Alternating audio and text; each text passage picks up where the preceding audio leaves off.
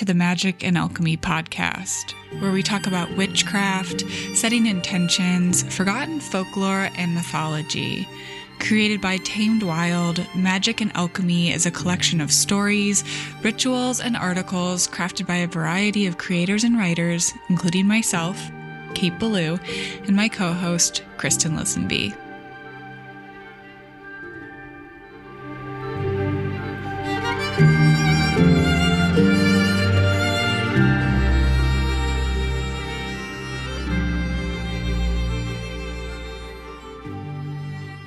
Welcome back to the Magic and Alchemy podcast. I'm Kate Belew. And I'm Kristen Lisenby. Happy Saturn into Pisces Day, Kristen. Happy Mercury Day. I'm so happy to be here chatting with you. How's it ah, going? Same. Everything's good. Happy Mercury Day. Uh, you know, right before we hopped on to record, I realized that when this episode airs, I'm going to be in California. Yay. Hopefully, I know, hopefully, soaking up all the Central Coast sunshine and visiting my old stomping grounds in San Luis Obispo, um, which is so exciting and long overdue. But I realized that I didn't check the astrology when I booked this trip which is so unlike me. Mm. So I feel like our discussion today was divinely timed. Absolutely. And when we're recording this, we haven't yet been in Salem together, but when this airs, we will have all been in Salem together. And that makes me so excited. Um, but first, what is our listener question today? So, Kate and I, listeners, frequently get asked about the relationship between writing and magic. And so a question popped up How do you work with word witchery? Kate, what do you think?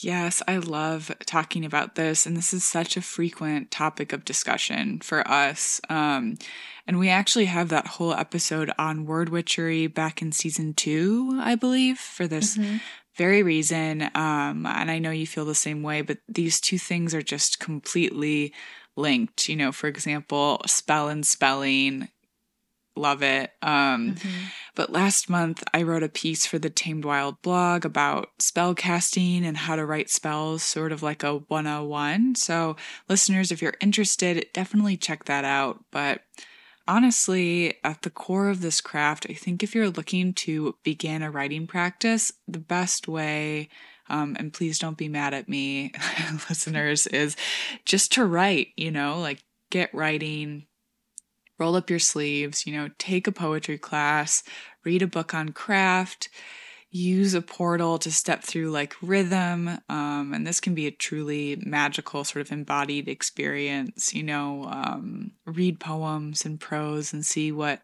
tugs on your body and your heartstrings. And Emily Dickinson said that she knew that she was reading a poem if she felt as if the top of her head had been taken off. So, learning to feel that sort of intuitive energy in your body um, through exploration could be a great place to start. And if meter is calling to you, like I just mentioned, definitely visit our interview with Annie Finch to learn more. Um, the Poetry Witch.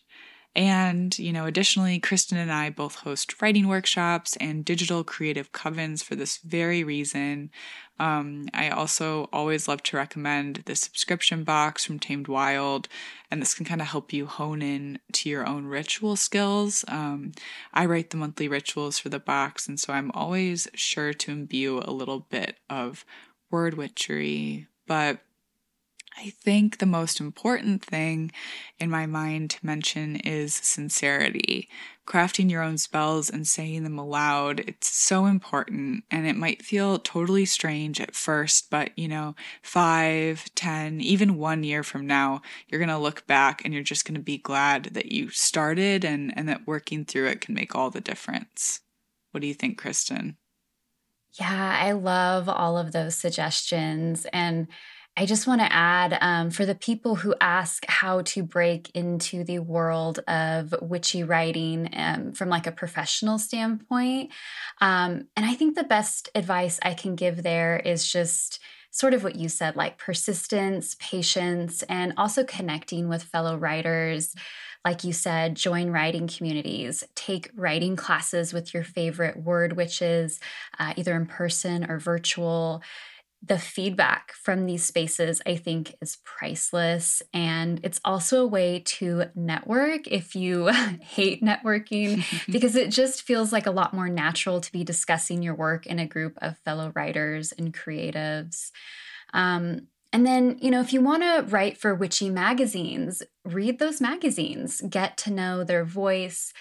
There is also a wonderful newsletter you can sign up for at authorspublish.com that will send you a list of journals and magazines, uh, books, blogs that are looking for pitches and are open to submissions.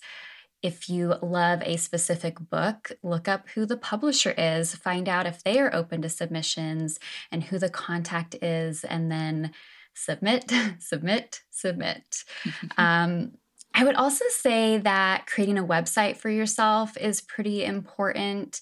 Um, even if it's just like a landing page, I think it helps to legitimize your work and your voice. Bonus if you create a blog to go along with it, because that mm-hmm. blog will not only motivate you to keep writing, but it might be that blog that catches a future client's eye. So, like you said, Kate, really the more writing you put out, the better. And there are so many platforms now. There's, of course, Instagram, um, a personal blog. Wattpad is great as well. And there's also Substack or Patreon if you want to dip your toes into a paid platform uh, once you have a bit of an audience. Mm, I love all of that. And little shameless plug I teach a Numinous newsletters course every summer. So, for folks wanting to practice word witchery in that way, definitely um, get in touch and stay tuned. Yeah, Kate's newsletter classes are amazing. She's definitely a newsletter witch. Um, you've taught me so much, so um, I can definitely, definitely back you up there. And it just feels so fitting to be talking about writing and word witchery for our listener question today because we have a fellow writer here with us today. Yes, Juliana McCarthy joins us today for this episode for a deep dive into the astrological. With so many potent transits happening this spring, we called on Juliana for her insights and expertise on the subject of the stars. For more than 20 years, Juliana McCarthy has been studying and practicing evolutionary astrology, finding it to be a powerful tool for self exploration and examining how we relate to others. She loves working with people to help them understand their authentic selves, their complexities, gifts, karma, and life paths. In particular, she finds astrology to be helpful for major transitions, unexpected life changes, and for better understanding relationships, romantic and otherwise. Juliana also practices energy healing using a blend of Reiki and shamanic methods. She helps facilitate powerful breakthroughs by clearing blockages around physical, spiritual, relational, and emotional difficulties. A longtime student of Tibetan Buddhism, she's an avid meditator and spiritual practitioner. Juliana runs a popular Instagram feed at Ethereal Culture, and she gives talks regularly and leads various workshops and retreats. If you're interested in online talks, videos, and classes, definitely visit her Patreon page. She also wrote a book that we'll talk about called The Stars Within You A Modern Guide to Astrology, published by Roost Books and distributed by Penguin Random House. Juliana is an old friend, someone I've turned to for support with my own chart, and her poetic genius is an inspiring lens through which to view the stars. In this conversation, Juliana weaves in myth, perspectives on Pluto, eclipses, the nodes, and retrogrades, all while discussing her background and personal experiences as an astrologer. Juliana joined us from her home in LA via Zoom.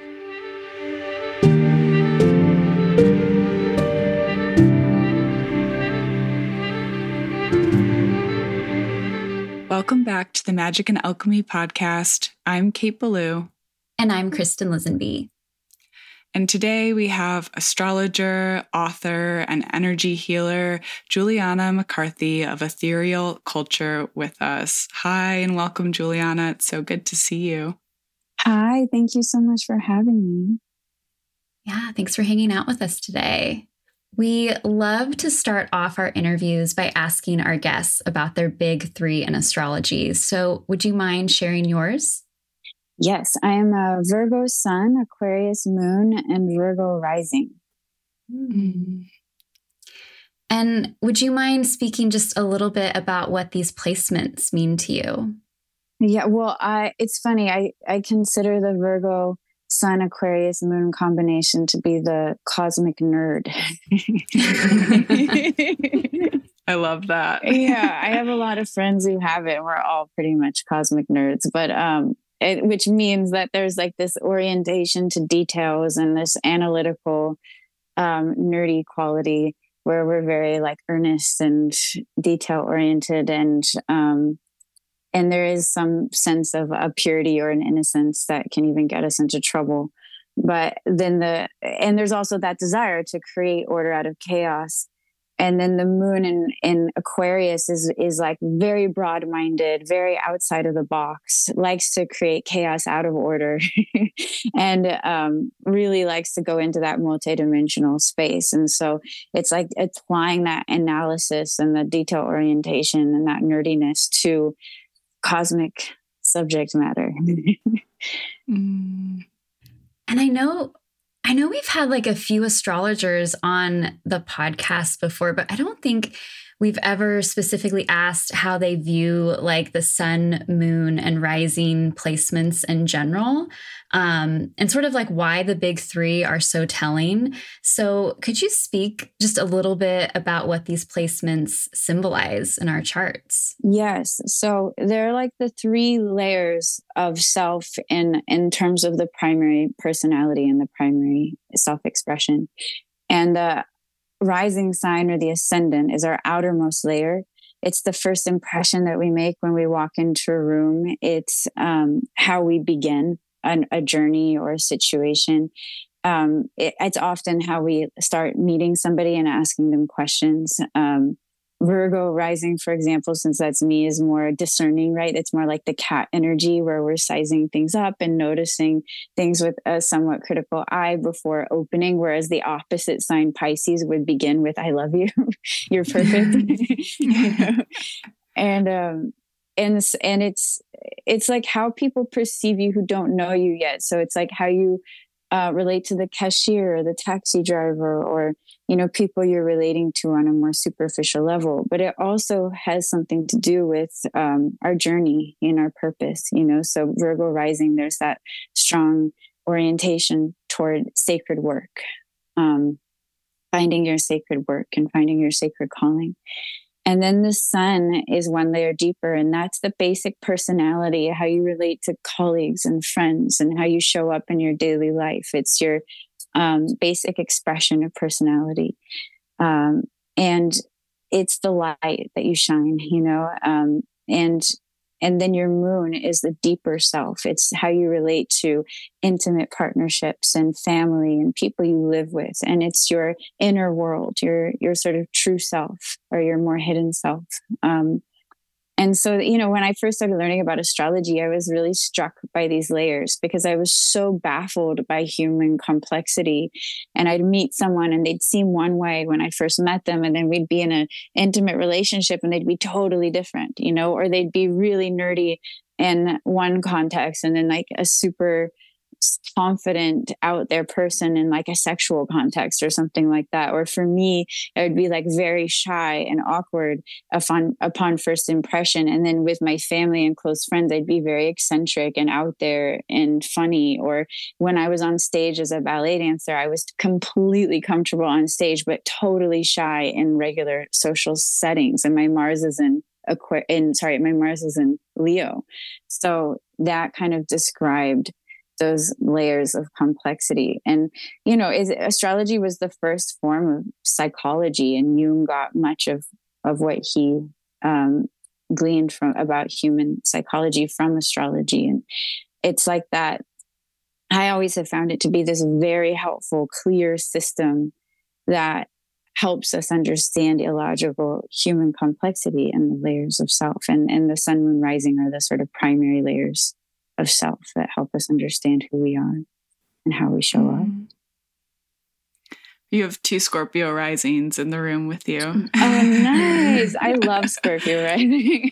I love Scorpio anything actually because I'm like a very intimate person and and and I love intimacy and intensity and a lot of people don't but Scorpios get down. Mm-hmm. It's true. In your book, The Stars Within You, you wrote that astrology provides a link between the terrestrial world and the astral, the poetic and the scientific. So, how did you become an astrologer, and what has your journey been like in studying and reading charts?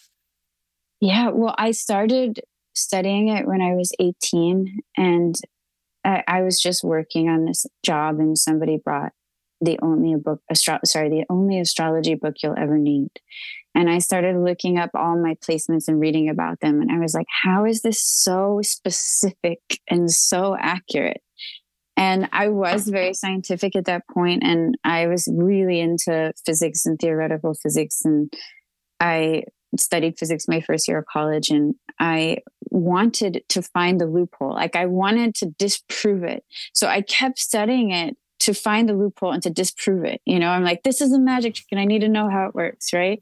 And the mm. more I studied it, the more accurate it became. And I really like suddenly people wanted me to read their charts all the time, and I would. And I went from feeling like an alien and not understanding people at all, and vice versa, to people like crying and telling me they felt like I understood them better than I understood themselves. And I'm like, how did that just happen? you know? And I'm like, this is so odd that this thing is giving me that ability to sort of understand people and connect with them and to help them feel understood by me for the first time in my life. And so at some point, I stopped trying to disprove it and I stopped trying to explain why it worked you know, and I just mm-hmm. accepted that it did. and I was more interested in the experiential evidence of this working than I was in some kind of scientific explanation, even though there, there are scientific studies that have kind of proven it in certain ways. Um, or, or proven its accuracy. But I gave up on trying to prove it. And then um, I continued. I went to college. There were like lines out my door, people wanting to get readings from me, and it was just like mm-hmm. me doing it for fun.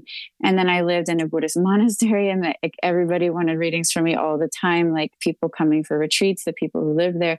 And so, it, and when I'd go to parties, my friends would be like, "Read my boyfriend's chart. He doesn't believe in astrology," and I would, and then they'd get really embarrassed. I'm like, "Are you sure you want me to read?" Your chart in front of everyone. They're like, I don't care. And then suddenly they'd be like, okay, stop. because it was so revealing. and then their minds would be blown. So it was sort of this party trick. And um, and then I finally met an astrologer in when I lived in Boulder, Colorado, through my friend, um, who and he always visited uh, the local coffee shop and I would just go and have these long conversations with him. And he overlaid our charts and he was like, You're supposed to make me famous.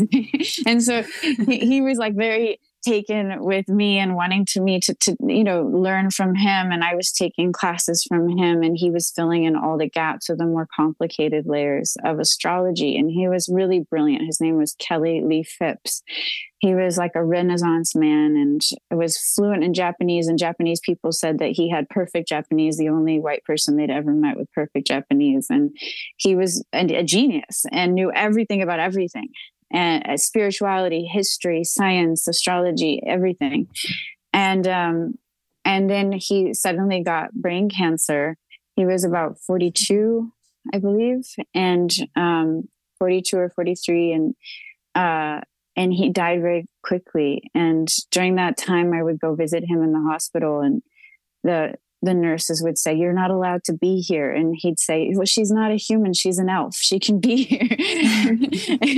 and so I would go visit him regularly, and and during that time, he sort of empowered me to be a professional astrologer and he had this vision of writing a book that would help bring astrology into the new age set to begin in 2020 and help make it more mainstream. And he never did that.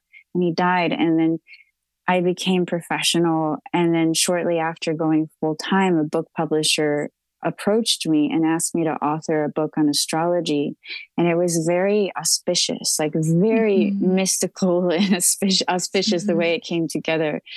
And it really felt like Kelly was, um, I just got chills, but it was, was like kind of making this happen. And, and as I was writing the book, it felt like I was channeling so much. And he and I both are sort of mystical people who have that ability to tune into spirits. And, um, and it did feel like we were in some kind of communication during the process of writing that book. And it felt like fulfilling his vision that he never got to complete. But i mean that that was my story of becoming an astrologer. That's beautiful i was going to ask like what your intention was you know behind writing the stars within you but i feel like you answered that it sounds like so much of it stemmed from that relationship yeah, and and there's a lot to say like about that book, but it was definitely rooted in Kelly and his vision.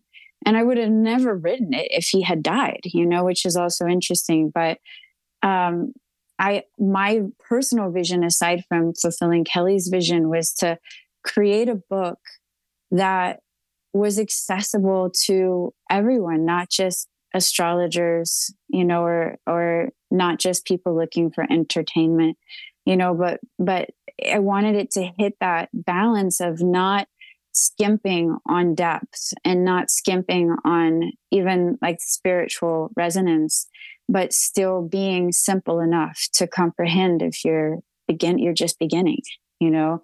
And I was like that book didn't exist, you know. And as I was learning astrology, I was constantly searching for this book that didn't exist, and I wanted to write that book and and really offer it in that way. And I also, I've always been very turned off by new the new age, you know, the new age movement and the new age aesthetics and the whole notion of trying to create a culture separate from society.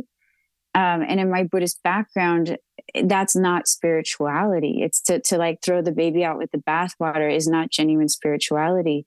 Spirituality is about transmutation and going inside of things and healing them from the inside out. If we start trying to surgically remove society or if we start trying to surgically remove parts of ourselves we don't like then we're creating a, a binary. We're creating this sort of narrative of good and bad. And instead of you know understanding that all energy is basically good that we have the capacity to heal and transmute from the inside out and to love and it begins with loving all parts of ourselves. And why would we not apply that to also society you know and so i wanted to create a book that was not new age that was not separate from society and that celebrated and even ethereal culture my astrology um, sort of business name title and like everything I do for that. It's about kind of weaving in um, facets of culture and art and literature that contain that resonance of enlightened energy and exposing that, right? And beginning from the inside instead of beginning from the surgical discard, if that makes sense. And so the book was also, you know, written in an attempt to be spiritual and poetic and writerly and and to sort of capture people from also a a an artistic um, point of view and and a cultural a more cultural point of view and i wanted it to be timeless right so not um not of this time and not of any time just sort of like this its own energy of, timelessness that could be approached by anyone at any moment if that makes sense Absolutely. And the artwork in it is so stunning. Like, as you're speaking about it, I'm just flipping through my head of those illustrations and just their own beauty paired with the words. Yeah. And the art is a huge part of the whole book and the transmission of the energy. And my, my friend illustrated it, Alejandro Cardenas, and I got him at this very auspicious moment right before his career blew up. And he was able to make these very exquisite, detailed um, illustrations. And he's also a Virgo with an Aquarius moon, so the cosmic nerd, mm. which makes total sense. And um, and yeah, he he did such a beautiful job. And and part of my approach in that book is to really explain that astrology is an intuitive art, you know, and so really spending time with the images of the archetypes is important to learning those energies and to being able to tune into them and to speak about them um, in from an intuitive place. And so that yeah, the art is so important in in the whole transmission of the book. Mm. Yeah, which reminds me too of like the importance of the inclusion of myth, like to draw on all of those stories to kind of like you're saying to intuitively connect and and talk about each sign. Um, I think is just such a cool inclusion. Yeah. I mean, I went to Sarah Lawrence where Joseph Yay, Campbell. Oh yeah, that's right. I forgot. yeah. And Joseph Campbell, of course, was a professor there and his whole thing is myth. And I've always been really struck by myth. And actually, Alejandro, my illustrator, got me into Joseph Campbell when I was 18 years old, um, mm. which makes sense. And also, and yeah, myth is like, to me, it it's that's what astrology is and it's this it's fundamental to being human because without myth we don't have this framework to understand you know our human experience which is largely illogical and random you know and our brains really don't like that. Like they don't like the sort of randomness or the things happening for no reason. And and i think myth gives us this arc of meaning you know? It gives us this framework of meaning so that when things happen to us we're able to extract the lesson we're able to extract the wisdom and to grow from it rather than just being needlessly pummeled. And I and even you know aspects of ourselves. It's like I think the mythology of astrology helps us to connect with these energies and essences of who we are and to learn how to celebrate our gifts and accept our our struggles you know it, eh, with this sort of objective clarity rather than judgment you know and discard the surgical discard right mm-hmm. um, and and our struggles are our gifts right? Our struggles are also the places where we have to work harder and we become the master versus the places where we are naturally gifted and other people surpass us because we put no energy towards you know? Mm-hmm.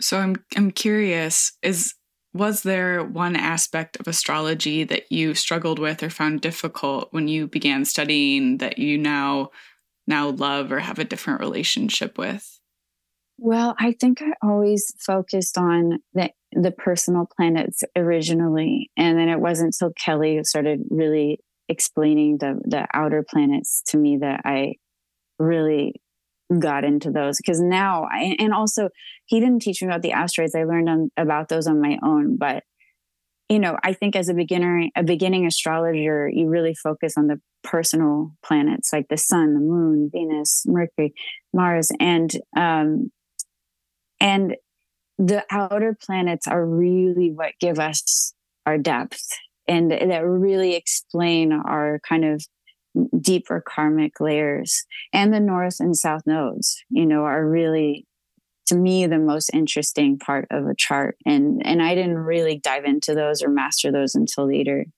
on in um, you know in my studies and so i would say outer planets, asteroids, north and south nodes, you know, all were kind of things that came later that are now my my big passion um, in in focusing on and understanding.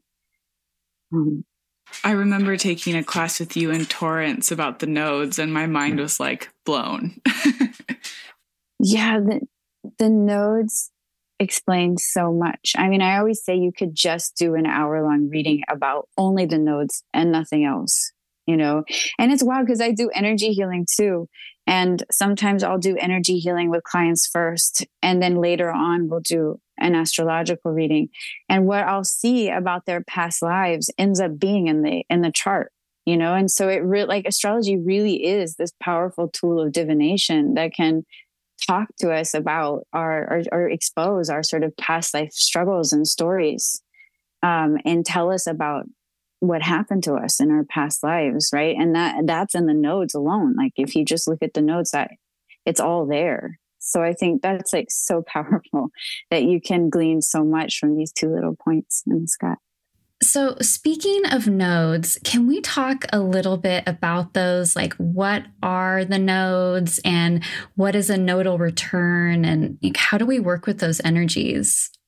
Yeah, so the North Node represents our highest evolutionary potential in this lifetime. And it's where we are orienting in order to grow, but it's also underdeveloped and unfamiliar territory. Uh, the south node is where we're overdeveloped, but it's become a habit pattern. It's what we're trying to release and heal in this lifetime so we can step into our higher potential. And this is, by the way, an evolutionary astrology take. You know, d- different astrologers in different schools of thought have different takes, but I'm speaking about it from an evolutionary standpoint. And uh, so the south node is like the cocoon you know, it's where it feels very familiar, but we're in the dark and we're swimming in our own excrement and we're trapped, right? But we're like, I'm safe. This is familiar. And the north node is exiting the cocoon where it's like scary and unfamiliar and it's too bright and our eyes are overwhelmed, but we're suddenly free and we can fly and explore this whole new world. And so that's um, that's the journey. Um, I, Steven Forrest, the evolutionary astrologer, likes to say the south node is the bottle and the north node is the meeting. right. So it's like the south node's the addiction and the, um, and the north node is the antidote to the addiction. And so, uh, looking at, uh, our north node, it's like, it, it's like there's some, usually some level of discomfort around it. Like, ah, I don't want to go there you know, for me, my North Node is in Leo. And so I have a lot of neuroses around being seen. I don't want to be seen. I don't want to put myself out there. And yet, my whole life, I've been putting myself out there, you know? And every time I do, I'm like, I grow so much, you know? And it feels like, aha, this is my true life path. Like, even learning to public speak was like, it felt like it was going to kill me, you know? And then I would do it. And then it would like have this huge spiritual impact on me or I'd be like, whoa, like that. It was like I was channeling something or going into this powerful energy. And it just felt like that, that is what I was meant to be doing. It felt like some level of deeper fulfillment that I would have never chosen for myself, you know? And yet when I did, it was like, huh, okay. And, um, and I'm very uncomfortable with even admitting that, you know, um, which is very North Node, you know? And so uh, I, we can also see people who have like North Node Virgo, where their South Node's in Pisces, and they might have issues around addiction or having trouble or, with organization or um, boundaries, right? And so going towards that, like, I have an everyday routine, I'm taking care of my health, I'm being good to myself. Like, that's an unfamiliar territory. But when they orient to that, they're like, aha, you know, th- this is where I'm meant to be. Um, and so, yeah, a nodal return happens every 18 years. So 18 years old, 36 years old, etc. And when that happens, it's a moment of feeling some kind of powerful, potent alignment with your true life path.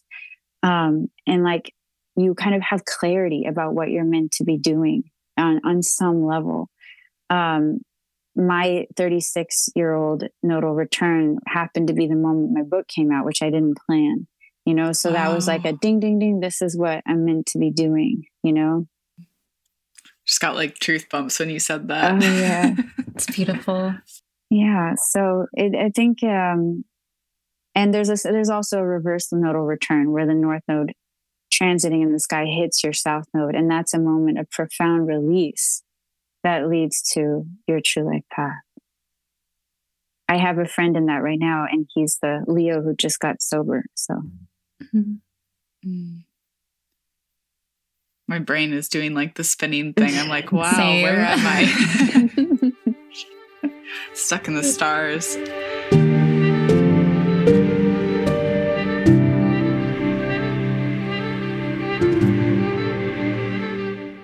Would love to talk a little bit about Saturn. Um, I loved your in- introduction in Liz Greene's book, Saturn. It was an, incredible book. Um, but Saturn moves into Pisces the day that this episode will go live, March 8th, I think. So, what do our new Saturn return folks need to know? And any uh, advice or insights for our Saturn and Aquarius friends uh, on integrating the lessons of of their Saturn return?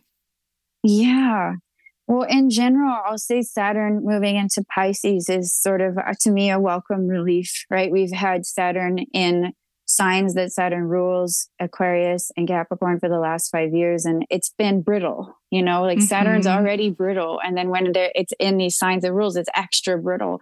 And in Aquarius, when it moved into Aquarius, that was the beginning of lockdown and, and pandemic, and in the U.S. and there was that feeling of isolation, right? That feeling of Saturn kind of takes things away from us and and it teaches us through that that act of taking things away from us we learn through contrast and it, Aquarius is community, it's group activities, right? So it, it, took that away from us, but it also is an it put an emphasis on it. Like this is where we need to roll our sleeves up. This is where we have work to do, and that was also the beginning of the George Floyd protests and the BLM movement and, you know, this mass awakening and culturally around the story of racial oppression that we've been largely ignoring because of white fragility and things like that. And so that it was also Saturn Aquarius. Like, okay, we've got work to do on the humanitarian level. We've got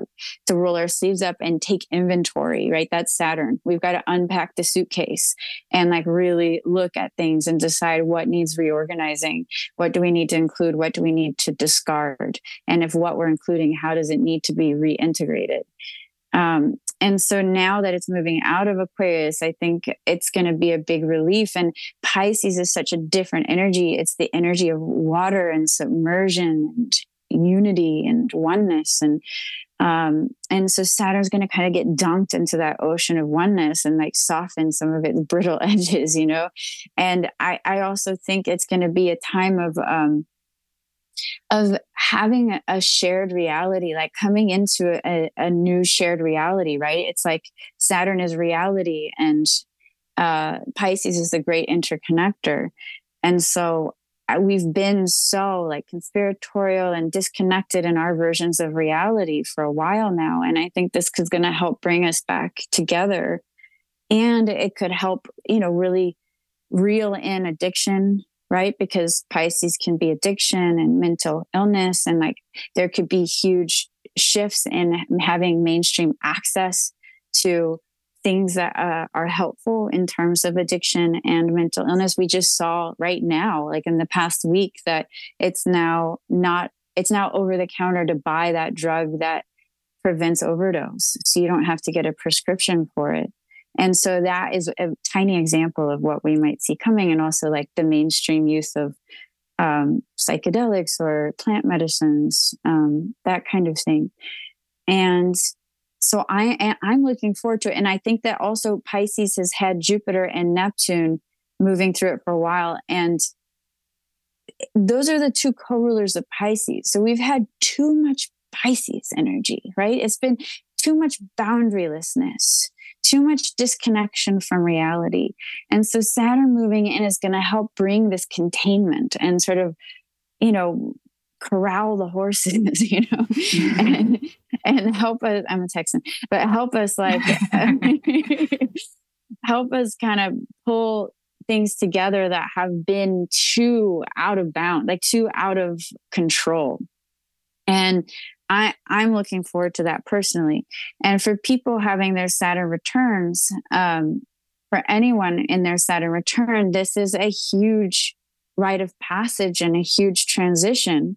And the way I describe it, moving from the first 30 years to the second 30 years, is we're moving from becoming 30 years of becoming who am I, who am I, who am I, which is quite painful, what is reality what is the world what is adulthood right and and then it's transitioning into being like this is who I am and mastering. This is what I'm committing to and what I'm committed to mastering. And so there's a huge relief, I think, you know, from before the Saturn return to after the Saturn return. And I think that there's been a lot of pain for people who haven't had their Saturn returns yet to come into adulthood during this incredibly confusing time. First, there was the Trump presidency, and then there was the pandemic.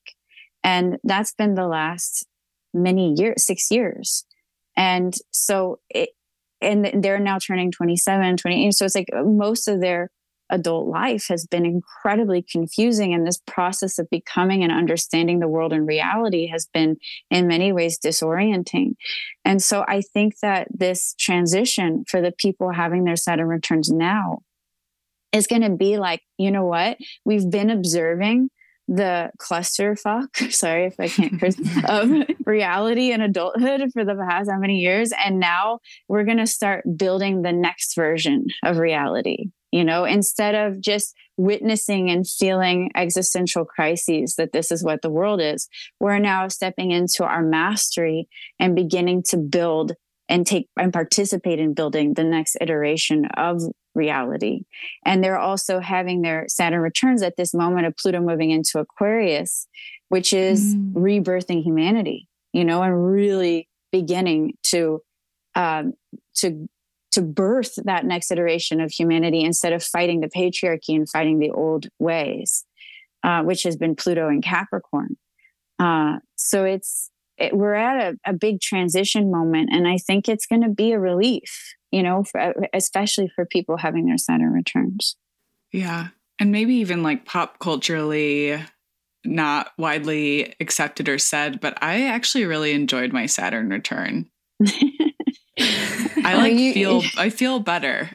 yeah, I mean, I can't say I enjoyed my. I think it was a mixed bag for me, but yeah, I mean, I I moved to the monastery uh, during my Saturn return. Well, Saturn was hitting my ascendant, then my sun, and then my mm-hmm. Saturn return happened. And uh, so it was all of that was happening while I moved to the monastery, which was so much about discipline, you know, and really reining in. It, my Saturn's conjunct my Mercury, so it was reining in my mind. My ascendant is my physical body, literally sitting up straight, you know, um, having that containment of self.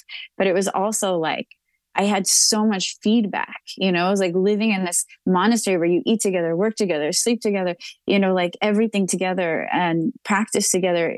You have a constant mirror. You're you're being witnessed 24/7 and you can't hide. And so I think there mm. was a lot of pain. And what often how I describe the Saturn return is somebody finally points out that you've had like you're you've been walking around naked your whole life, you know, and you didn't realize, or you've had toilet paper on your shoe and nobody told you, or whatever, you have schmutz on your face or something. You know, it's like you didn't know, and then suddenly someone points it out and you're so embarrassed but then you're like i've got to recalibrate now or it's also you're cute you're young you can get away with things and then suddenly it's like you're not so cute and young anymore you actually need to grow up and take responsibility I don't know, but I'm glad yours was fun. Most people would not say that. well, I don't know if it was fun. I just, I think it was. I just, I, I enjoyed it in a way of like, this is like it feels like a rite of passage sort of thing and to like mm-hmm. know that it was happening i guess was was empowering versus like it happening and then years later understanding what was going on astrologically. I think that would have been stressful. But to know about it felt like a like a secret or something you know? Totally. That makes sense. Yeah and i do think saturn transits are painful but ultimately a relief. Mm-hmm. Because it, it's like in Buddhism, we used to say discipline brings joy, you know, and it's that kind of necessary growth and maturation and foundation building, you know, that isn't fun, but then we have so much more joy and freedom once we're through it. I love that because, like in a poetry class, we say uh, constraint gifts creativity. So it's a similar sort of sentiment. Totally. I love that. So, Juliana, there's a spring eclipse season headed our way. How do you view eclipses in your practice? And do you have any insights for what's to come? Yeah. So eclipses are really powerful. They happen twice a year, usually. And um, and it's when we have a new moon or full moon on one of the lunar nodes, which is basically uh, the place on e- the places on either side of Earth where the lunar pass and the solar pass meet, because they're on different kind of parallel, like they're on different paths that aren't running parallel. They're slightly off kilter. And so they form this like X on either side of Earth, and that's the north and south node. So when we have a new moon or full moon at one of those points, it's an eclipse. The new moon is the solar eclipse, and the full moon is the lunar eclipse. And they're basically new moons and full moons on steroids. So it's exaggerated new beginnings and exaggerated releases. And in the time periods between eclipses, it's a very, very karmic, powerful time of rapid growth and rapid karmic ripening. Um, and it I actually love those periods because, well, I love intensity, as I already revealed, but um, it also feels like extra magical and auspicious. And like the things that come up and the people you run into and the conversations you have all hold extra weight and significance. Um, and there's also a lot of truth revealing. Like if someone's lying to you, often those truths will be exposed during that time and it, there's a rapid recalibration of karma right? So if something's off this is a time when things might explode or or rapidly and intensely recalibrate. Um, and so the positions of the lunar nodes the signs that they're falling in really explain the flavor of our karmic lessons. And this year the lunar nodes are changing signs. They're going from the scorpio taurus axis south node scorpio north node taurus onto the Libra Aries axis. So this is going to be a great relief too, kind of like Saturn moving into Pisces, where we have the South Node moving out of Scorpio, which is like the hell realms opening up and all of our shadows releasing. And, you know, it's like all the intensity coming out from behind the curtain. And and it's moving into Libra, which is much gentler and more balanced. And but it's also very much about love, right? I think that we're um there's a huge focus this year on recalibrating relationships and healing our self confidence and self worth in the context of relationships and finding that beautiful balance between Aries and Libra of feeling a confidence that is that is detached from other right? So it's like we don't need validation from other to feel confident in ourselves and and then and then also releasing these sort of old relational patterns that are no longer working. And it's also an empowerment of the pluto libra generation which is gen x eh, whose karmic mission as a generation was to rebirth relationships right? We grew up i'm gen x we grew up with like you know divorced parents and broken homes and you know there was this intensity and a lack a lack of relational and psychological tools in our households and just a lot of calamity and fighting. And we haven't stepped into our generational karmic mission yet you know? And so i think that um, pluto moving into aquarius which will form a trine with our pluto and then the south node moving into libra are both going to be these sort of trigger points of of that work you know, that we're ultimately all here to do, which is recalibrating relationships and understanding them in a more nuanced and uh, a more nuanced way and a more evolved way. Kate and I both have Pluto in the first house. So you just mentioned Pluto moving into Aquarius. And can you just explain a little bit more about that and what that means for us collectively? Yeah. Well, Pluto is the slowest moving planet. It moves in 248 year cycles. So it packs a punch. Wherever it's moving or falling, it's got a huge, massive punch. And Pluto changing signs is a huge deal, you know, because if you think about it, it's been 240 plus years since Pluto's been in Aquarius. And, um, and it's been in Capricorn for the last 15 or so years. So mm. now in, um, in Aquarius, we are, as I, I, was mentioning earlier, moving out of this Pluto Capricorn phase, which has been intense, intense, intense. We also had Saturn and Jupiter there, and they were all conjoining at various points, and throughout 2020, and um, and now we're going into Pluto Aquarius, which is less about the you know, if you think about what Pluto means, it's destruction, death, and rebirth. And so we have been destroying, you know, and rebirthing Capricorn, which is our systems and structures and our society and our norms, our societal norms. It's also patriarchy and um, patriarchal oppression and societal oppression, right? And so Pluto's been like really wanting to confront and destroy and rebirth all of those things, which is kind of intense, right? It's like the structures of our lives kind of going into like a volcano, you know, and all of our norms, like being thrust into a volcano. And um, and so now with Pluto moving into Aquarius, there's a new emphasis, there's a new generational emphasis, there's a new generation that's being born, and there's a new collective emphasis. And so we're coming out of that, destroying and rebirthing patriarchy and our societal norms, and we're stepping more into like birthing this next iteration of humanity, or as I call Aquarius, enlightened society. You know, Aquarius is the pinnacle of human potential. It's the second to last sign in the zodiac before Piscean transcendence, right? So it's it's the the last stop before transcendence. And what is the last tr- tr- stop before transcendence? It's creating an enlightened society, right? It's not about an individual path. It's about this collective path where we're all coming together to co-create a society where all beings have their basic needs met and all beings can attain enlightenment because they have the causes and conditions um, in place. And so uh, that to me is the first step of Pluto and Aquarius is making sure we have a society where everyone has their basic needs met.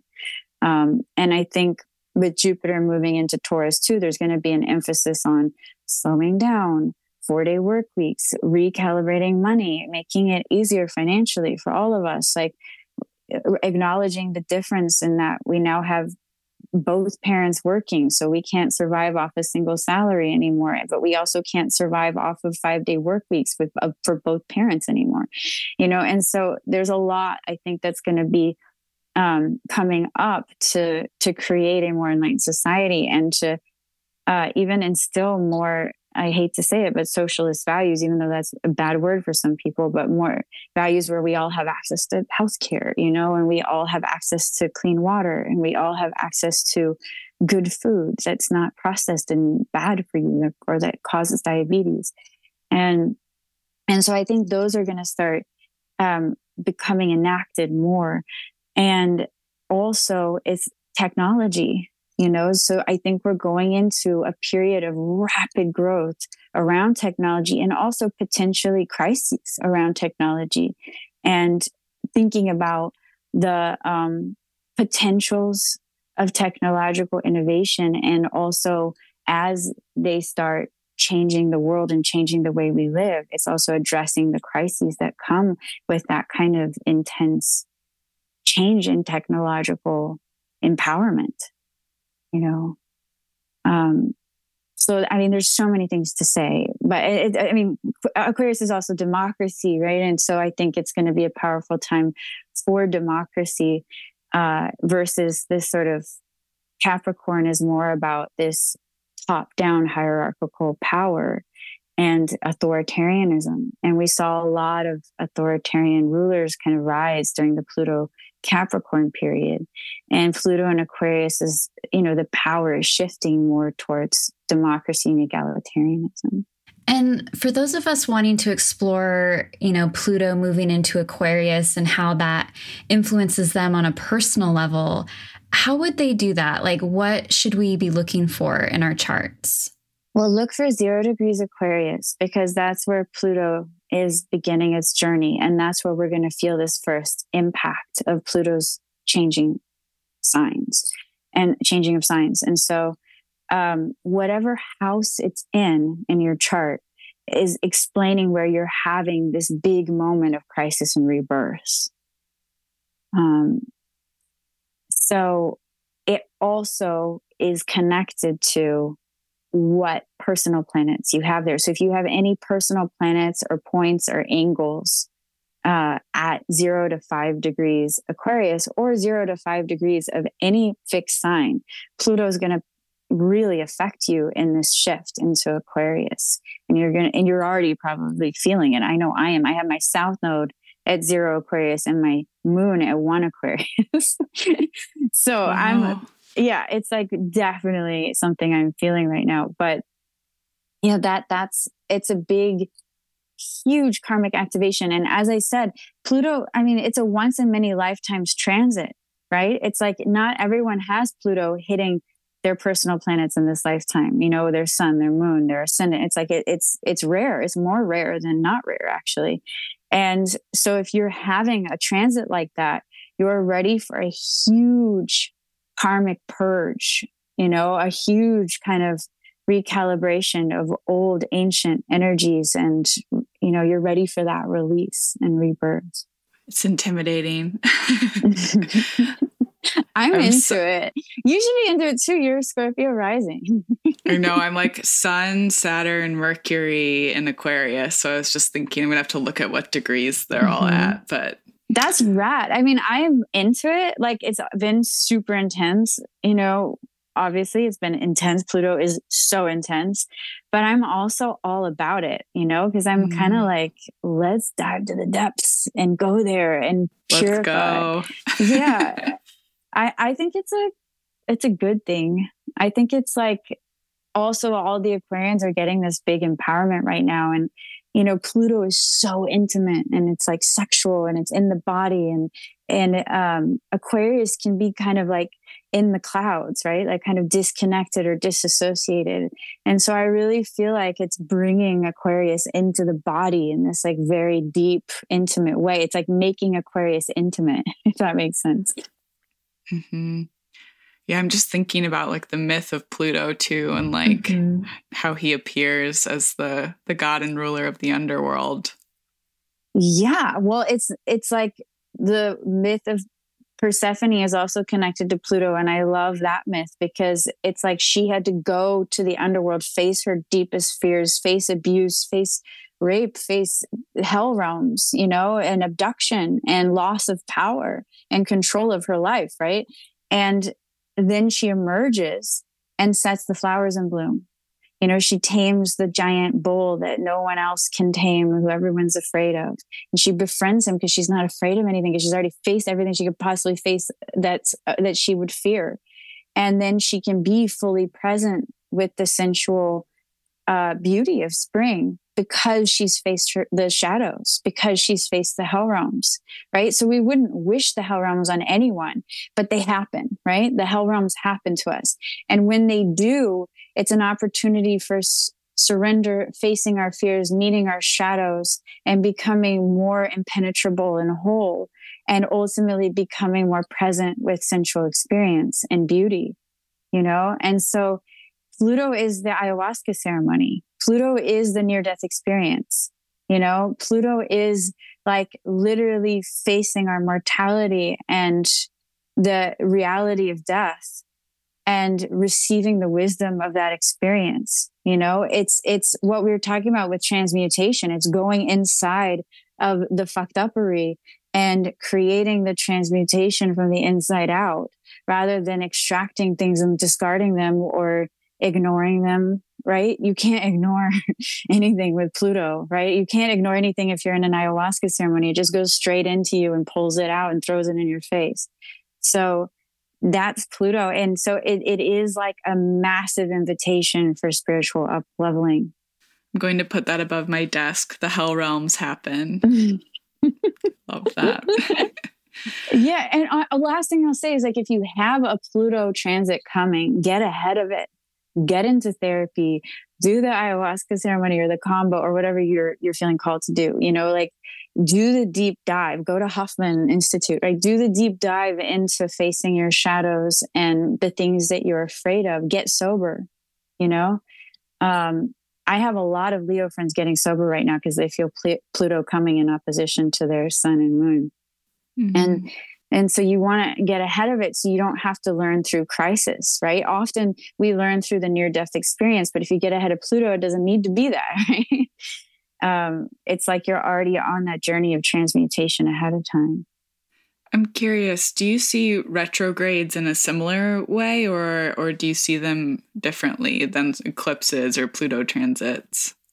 Different. Yeah, when a planet is retrograding, it's an empowering time for that energy. It's a time of really going into that energy in a deep way and feeling its internal power and ref- and going into deep reflection around whatever that planet represents. It also releases the, the veil. And so the veils are thinner. There's more potential for like auspicious coincidence and psychic communication and connection and magic and things like that. But it's a time for recalibration, reflection, review, and really getting to know that energy on a, on a more internal level. Um, so we do have Venus retrograding later this year in Leo, which I think is so interesting because it's like the South nodes in Libra, which is purifying and adjusting our relationships. And then and and then the North nodes in Aries, which is finding that independent self-confidence. And then Venus retrograding in Leo, I think it's going to bring up a lot of issues around physical appearance and social media and feeling like we need to look a certain way and get fillers and injections to look perfect on social media you know and and like also the self-confidence issues you know connected to feeling like we need to look perfect all the time um, because there's so much happening in the two-dimensional reality on our phones. Um, but and also a recalibration of art and, and, artistic creation where it could be a course correction or an adjustment in, in course around creative pursuits. Um, there's so i mean there's so much to say about it but it, it is like you know eclipses are a time of profound release and stepping into our karmic ripening and a retrograde is about profound recalibration, reflection, and review, and stepping into a deeper relationship with the planet that's retrograding. You also speak about mythology in your book, like we've kind of talked about a little bit here already. But in one part, you say that mythology is fundamental to being human. So, can you expand on that? And then, what is your personal relationship to myth? Yeah. Um, well, I I did speak about that a little bit already, but just feeling like um, that we need that arc of meaning to understand life and reality and what we're feeling, and that it, throughout history, throughout human history, we've always had story, we've always had myths, and that's helped us create the shared frameworks of meaning where we don't only have that framework of meaning individually, but as a, a culture, as a society, right? And I think, I mean, I'm an Aquarius moon, so I'm very interested in uh, the collective and how we're all working together, even within our individual communities. And I think we do need shared a shared framework for of meaning in order to have a meaningful community or in order to have a meaningful society and that's what myth does um, and eh, for me it's like i am someone who feels very deeply. I am someone who feels everything you know? It's like I, in human design i'm what's called a mental projector which is like being a reflector where all my channels are open and i have no inner authority. And i think that's part of why i'm good at astrology because I can feel the energies of the planet or I can tune into the energies of whoever's in front of me.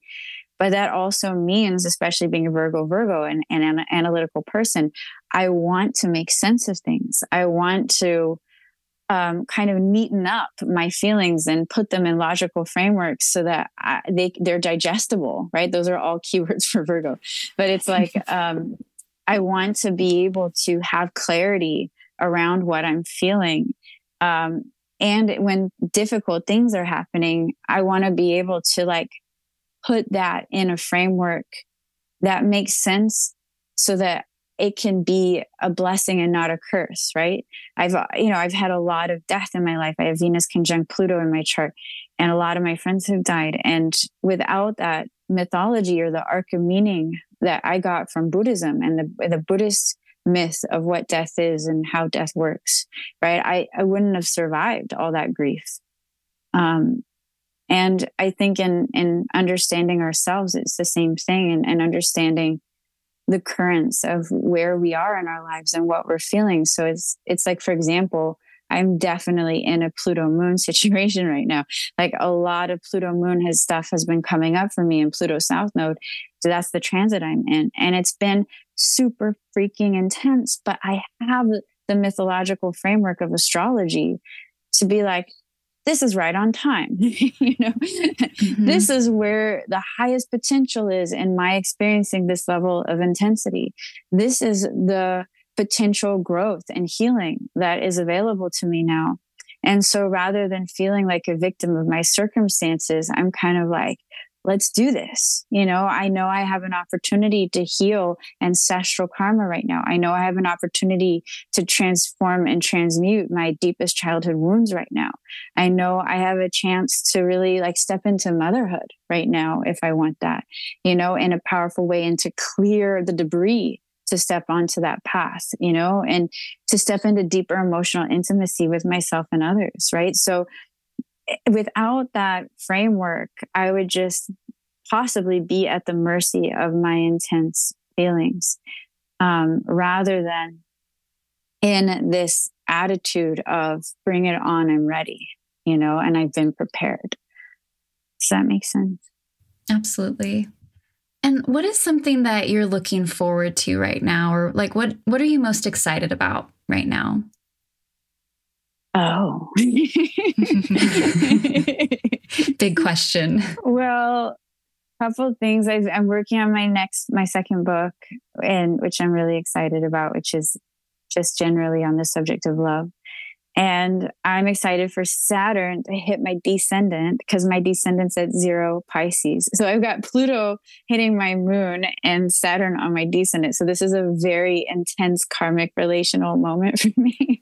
Wow. and I'm like actually really excited for it. I'm like ready to sort of up level in my life around my relational understanding and maturation and to go into a true deep connection that is sane and sensible, but also, you know, intimate, which I think I don't think I've ever figured out until now. I'm starting to. So I'm excited for that. Yeah, we're definitely excited for your next book. We'll be waiting for it. Mm-hmm. Yeah, it's so fun to write. I've been like interviewing so many couples that have such interesting connections and so many connections and karmic links and powerful energies together and to sort of hear their stories and then see what's happening in their charts has been the most fun I've ever had in work in my life. That's such a cool project. Mm-hmm. Ah. I, I love it. and sadly, I think that we are running out of time, although I would love to just sit here and talk stars with you forever. Mm-hmm. But um, before we go, where can our listeners find your work? Well, my book is called The Stars Within You A Modern Guide to Astrology. It's an introduction to astrology that we were talking about earlier, that's beautifully illustrated by Alejandro Cardenas, who's one of the best artists in the world. And uh, also, I have an Instagram, Ethereal Culture, and a website, etherealculture.com. And I have a Patreon page where I post podcasts and classes regularly. It's um, patreon.com forward slash astrologer.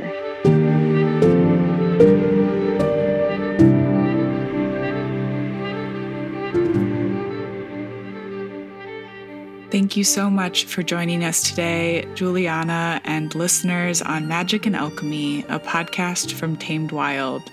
Again, we're Kate Belew and Kristen Lisenby. You can find us online at K8Belew and at East and Alchemy. Send us all of your questions and comments, or just say hello via email at podcast at tamedwild.com.